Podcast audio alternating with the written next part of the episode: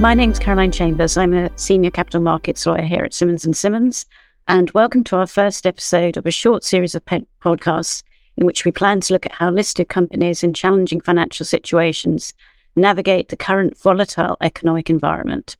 We're going to look at the sorts of issues that companies typically confront when uh, liquidity becomes tight, the cost of debt is rising, and there's a need to recalibrate their capital structure.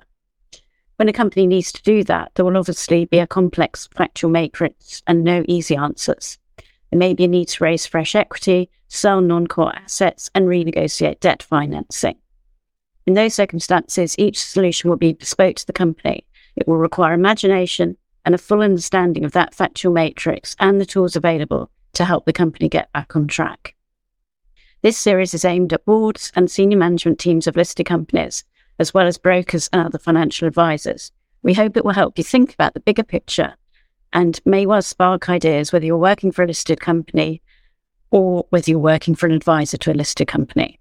And so, with that, I'm joined by two colleagues from the ECM team at Simmons, Jamie Corner and James Spencer, and I'll let them introduce themselves before we get on to the scene setting for this series.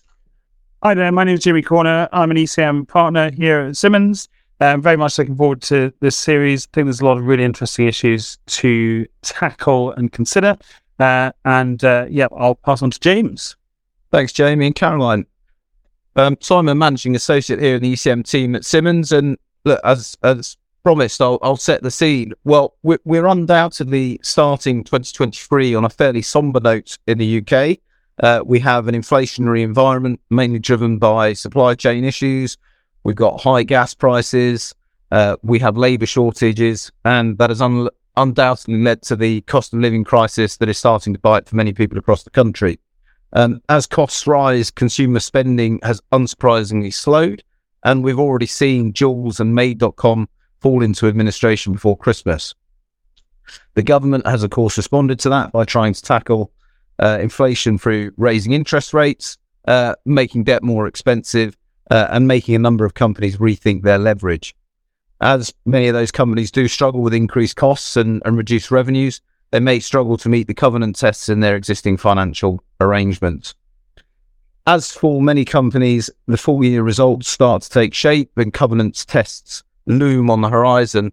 It is undoubtedly a sensible time for them to assess their options and be proactive in looking to recalibrate their capital structure. And history tells us that those companies that are proactive in tackling these issues rather than sticking their heads in the sand like ostriches are better able to survive the downturns rather than those that ignore the warning signs.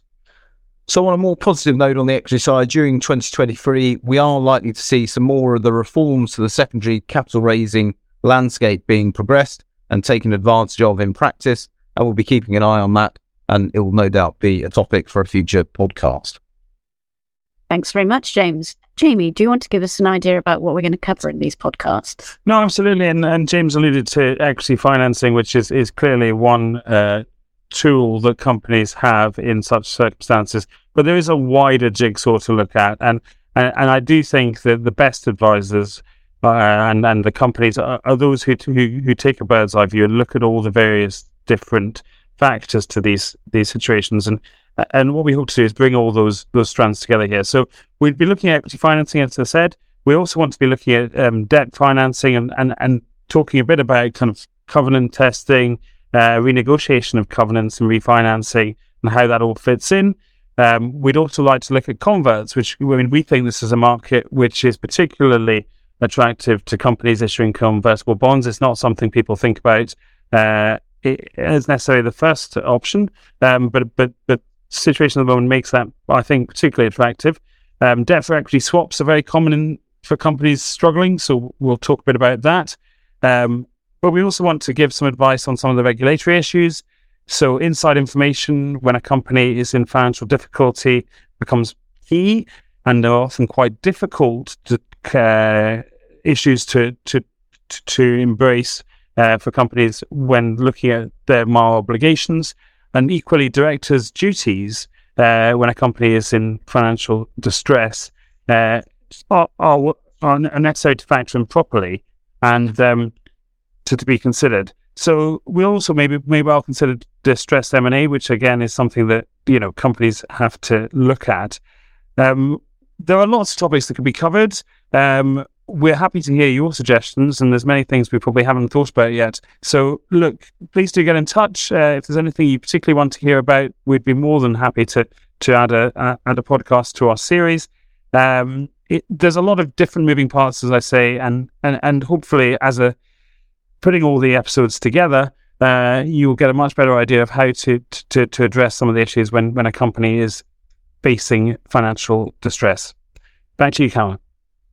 Thanks very much, James and Jamie. So we'll now look at equity financings in session two and look forward to receiving your suggestions. Thank you. Thank you.